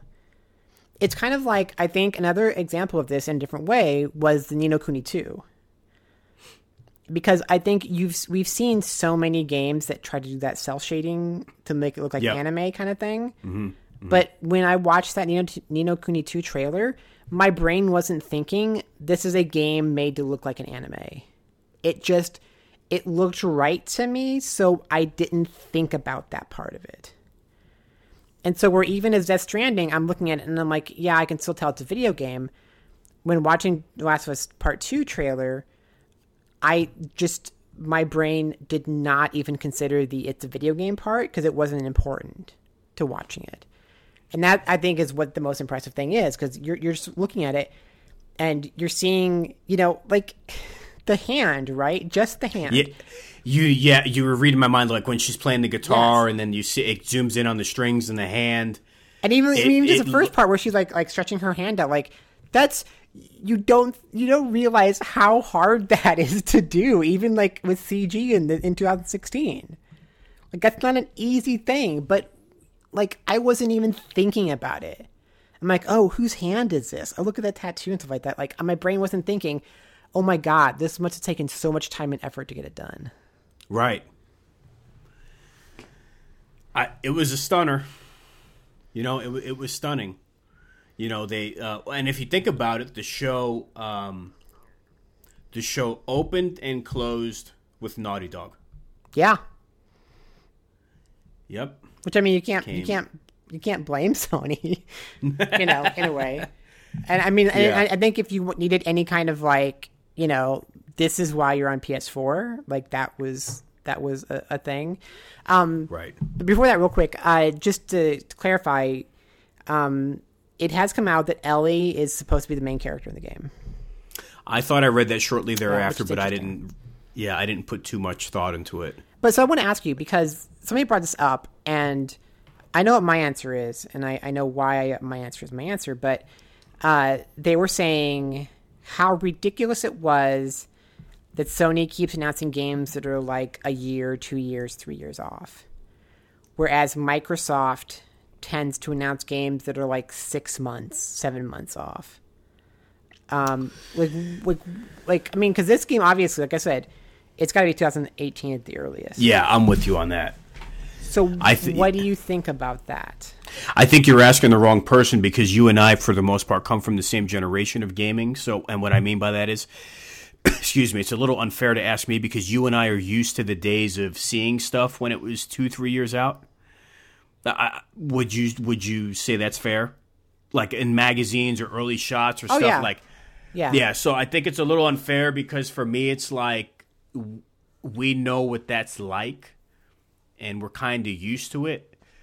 Um, if I'm speaking from the gut, I mean, here's the thing: if you're Sony, you might be showing a little bit more of your cards early, but at the same time, not all of those cards are unexpected, and with Microsoft, it's the thing of where not to beat them because Sony showed a lot of sequels too, but Microsoft really has the same three to five cards to play every time. Halo, Gears, Forza. I used to say Fable, but not Fable anymore. Maybe a PC port over project and something I'm forgetting off the top. Did I say Halo? I don't know Yeah, if I said yeah. Halo. But yeah, you've got you just know that's and and look, it works for the most part, right? It's been working, right? Not to get off the topic of The Last of Us, but with Sony, not to make this long winded, the one thing I felt about that Sony show, and it's not saying I'm looking forward to everything they showed. There's some stuff I'm not going to buy, okay? But the one thing I will give Sony credit for at that show is there was a lot of diversity. yeah, So it wasn't just, uh, you know, crew cut, army ridden soldier, brute soldiers. Now I'm guilty because I'm sitting here and that's how my haircut is. So I'm sitting here and I should be with my bag of Doritos and Mountain Dew with my Xbox on. But in terms of gaming diversity and giving people some different options and maybe attracting more of a more diverse, wider audience, Sony nailed it out of the park. Now back to the thing of announcing games two, three years out. Look, if that's the card Sony's got to play and it's working and it has been like at these shows, like more power to them. You got to figure if Microsoft could do the same thing and they need to, like if Microsoft had a couple huge projects locked up that would like shock the world, why wouldn't they show it right now? My feeling on that is, and I could maybe I'm dumb, is that they don't have it. But what they do have are their first party exclusives. But the problem with that is it's the same three to five first party exclusives you always see. Right. You know what I mean? So it's like, what are they going to do? They can go, hey, in two years, guess what you're going to see? Halo 6. or we've got, and I'm not like making fun of them because I like those games, Right. but like, hey, we've got Gears 5 coming. uh, who didn't see that coming? Right. So with Sony, it's like you've got some sequelitis going on there too, but you have more diversities and so, a handful of the good JRPGs.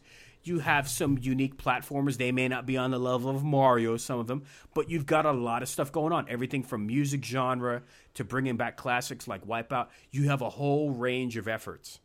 But with Microsoft, it's really super cookie cutter. So I think it's it's working for Sony. So why stop? I guess I guess my, my thought was this because you know I'm not saying this is the average person, but I do see some people who are being like, "Yeah, I'm gonna just sell my console, and then I'll buy it again if a game I want comes out," you know, or or I don't know which console to invest in and stuff. And I feel like what Sony's doing is they're showing you more of your long term investment. Hmm. Like they're saying, "Hey." It's not just about what you're going to have this year it's about what you're gonna have next year and the year after that and maybe the year after that like like if you buy a ps4 here's what's coming. Here's why you want one you know not just for stuff now but stuff coming up. Like i feel like they're they're they're telling you more about the reasons that you want to stick with the ps4 whereas microsoft tends to be more of the instant gratification. And i guess my concern with microsoft is you know and I mean, I've I'm not that I would ever do it, but I've felt it where I've been into E3 and Microsoft's like, our our two big games for this year are, you know, Gears of War and Forza. And I'm like, I don't care. So if I was somebody sitting there, you know, just thinking about uh, like a more casual player, I might think, you know what, I might just sell my Xbox and get a PS4 instead. Or, you know, I might just sell my Xbox and use money for something else because they're not showing me anything that's that that exciting to me. Like I, f- I feel like Microsoft and you're and you're right and it's hard because they have had a problem breaking out of these these just a couple key franchises. Mm-hmm. But I feel like they're not showing you why you're on the platform in the long run. It's always like here's what you're going to have very very soon. But then you ask, you know, if I'm going to sit here right now, Anthony, and ask you, what does Xbox One have exclusive wise next year? What can you tell me? I, I can tell you, but I'm not making a joke. But no, no, no, no. Like, I no, I I- mean, I don't mean from like what you're guessing. I mean what's been announced. Halo Wars 2 February. And I think there's one other game. I think there's like Sea of Thieves.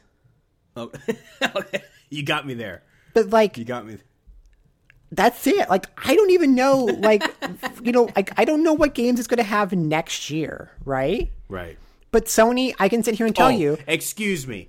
Eh, time Oh. out. And this is just for the nerds. Excuse me. And it's supposed to be next holiday and Scalebound. Okay, yeah, Scalebound. That's- Sca- that's and I'm probably one of three people on the planet, including Kamiya himself, who's on the team that's going to buy that. Yeah. Yes. That has an Xbox. So Yes. Scalebound. Yes. But I can see it right now and tell you, okay, PS4, right? Last of Us 2, Wipeout Collection, God of War, Spider Man, Days Gone, and I know there's games I'm forgetting. Oh, uh, Detroit. Um, I know those games. That, that that's like six. Uh, it's okay. Here's it's their Persona Five. okay, but yeah, that's that's that's third That's party. exclusive. That's third party, but That's yeah. exclusive. Oh, okay. Yeah, I'm sorry. I'm sorry. But that count. Uh, I'm counting exclusives. I'm sorry. right. Horizon, Horizon, yes, Horizon.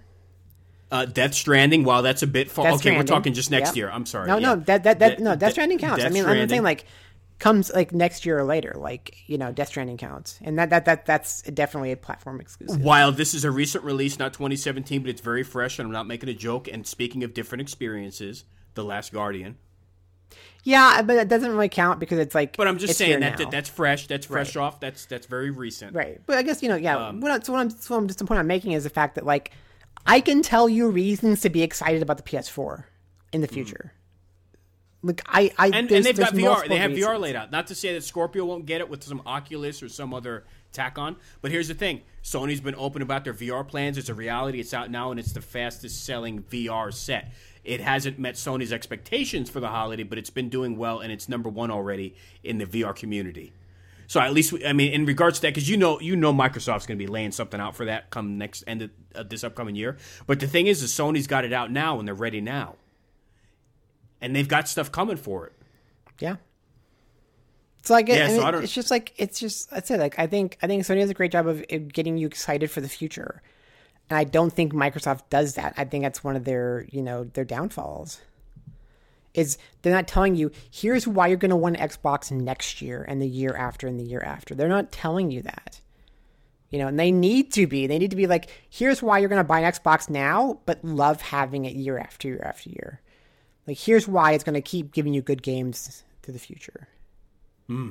Because you know, I mean, like, you know, because people will make this argument, and it's so stupid. They'll be like, "Oh, everything they showed for PS4 is like next year, the year after." Like, there's no, there's no games for PS4. Okay, they didn't show any exclusives right now, but there's still plenty of games from third parties coming out.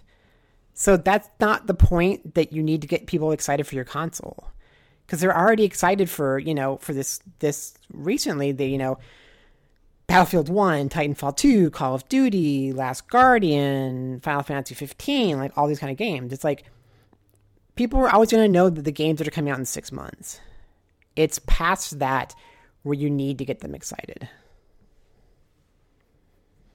Uh, I agree, and and it's a tough spot. I give Microsoft all the credit in the world for righting a lot of their wrongs, but and and with that progress they've made, it's respectable. But they're still playing catch up ball in some ways. Like they're catching up, and Sony's still got momentum to push forward and have you look ahead. While Microsoft is like, hey, look, we fixed all our problems over the last twenty four to thirty six months. Look where we are now. We're improving. But then Sony's like, okay, well, while you're catching up to where we were, this is where we're going to be Yeah. it's a tough spot. But yeah, so well, as this comes to a close here on this generic video game podcast, I want to thank Molly once again for taking the time. I'm glad we got to get together, talk shop about the world of video games. And I want to thank the listeners for hanging in there with us over the years at radio.morningproject.com. We hope everyone had a wonderful Thanksgiving. We hope you have a very wonderful Christmas, holiday, whatever it is you celebrate coming up here as you're listening to this episode 22. And rest assured, we will be back sooner than later, back in early 2017. So until then, um, have a great time off. Enjoy your time with your families and your gaming consoles. And for Molly and myself, Anthony, we'll catch you soon.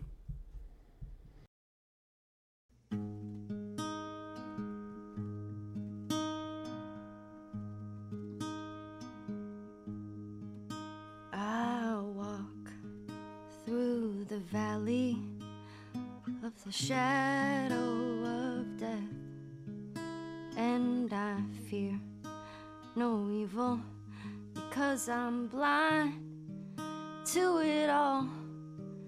In my mind, my gun, they comfort me. Because I know I'll kill my enemies when they come. Surely goodness and mercy will follow me all the days of my life, and I will dwell on this earth forevermore. Said I walk beside the still waters and they restore my soul. But I can't walk on the path of the right because I'm wrong. I can't walk